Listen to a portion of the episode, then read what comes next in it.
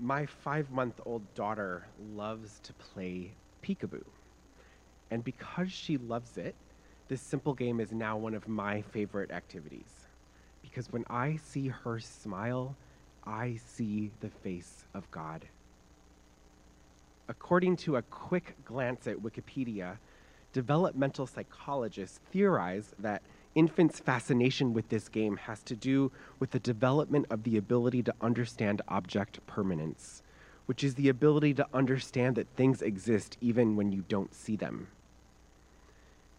Beginning this week in San Francisco, vaccinated adults no longer need to wear masks while outdoors, except in large crowds. It occurs to me that we may have all just been invited to play a large game of peekaboo. Wow, you're still here, behind the mask. Hello, neighbor. One feature of the pandemic that I find to be particularly unsettling is the loss of seeing each other's faces.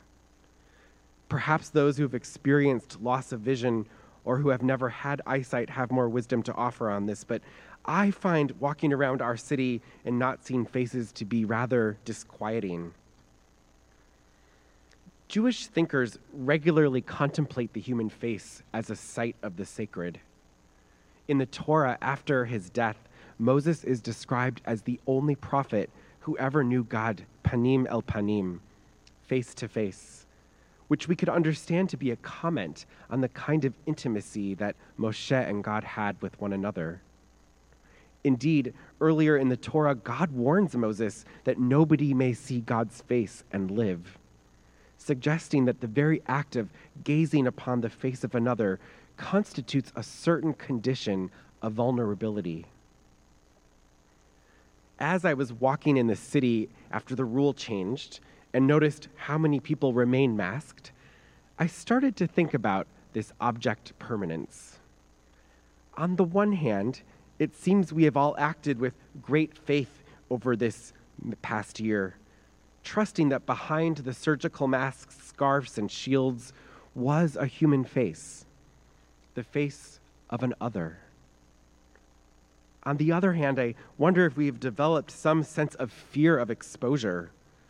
Exposure to COVID-19, yes, but also exposure to one another, to vulnerability, after this year of living behind masks and walls and screens.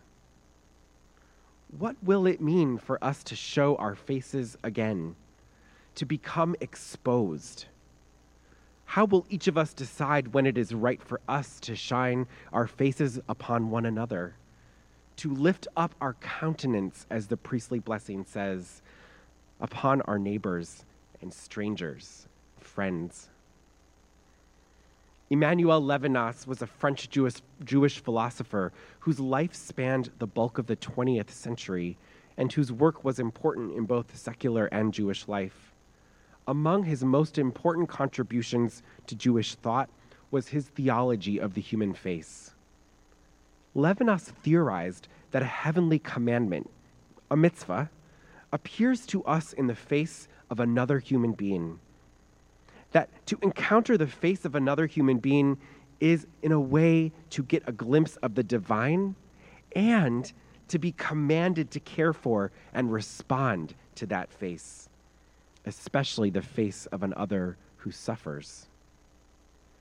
In one of his most famous quotes from his book, Ethics and Infinity, he writes, "The first word of the face is, 'Thou shalt not kill.' It is an order."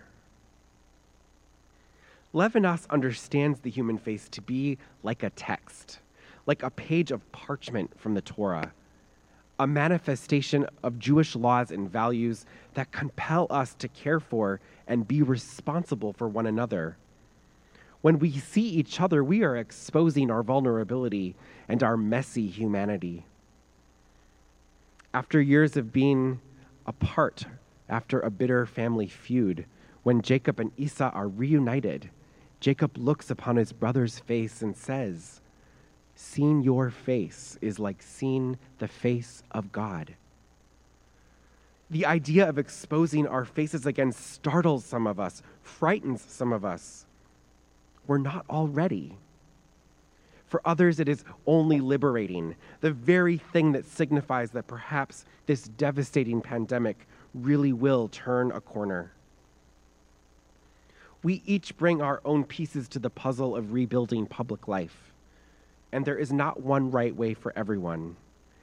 And it feels important to include in the conversation that Judaism understands the face to be holy. The tradition asks us to see one another, to show one another our vulnerability. We must continue to wear masks as long as public health officials determine it is needed in all of the settings they tell us to. And also, if the idea of taking off the mask, of exposing your gorgeous punim to the world again, feels overwhelming or even impossible, remember that written upon your nose and cheeks and forehead are sacred and life-affirming words. We will, at some point, God willing, uncover our faces.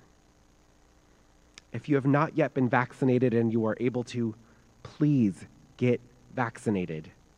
We are counting on you, and especially those who are not able to be vaccinated, to help create conditions in which we can shine upon one another once again.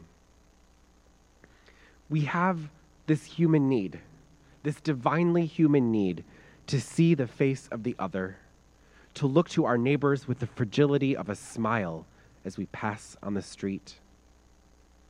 5-month-olds remind us that there is truly no greater joy than the experience of seeing the face of someone that you have not seen for a while, to gaze upon them, to be filled with the joy of knowing we are not alone, to be reminded that loved ones have been there all along.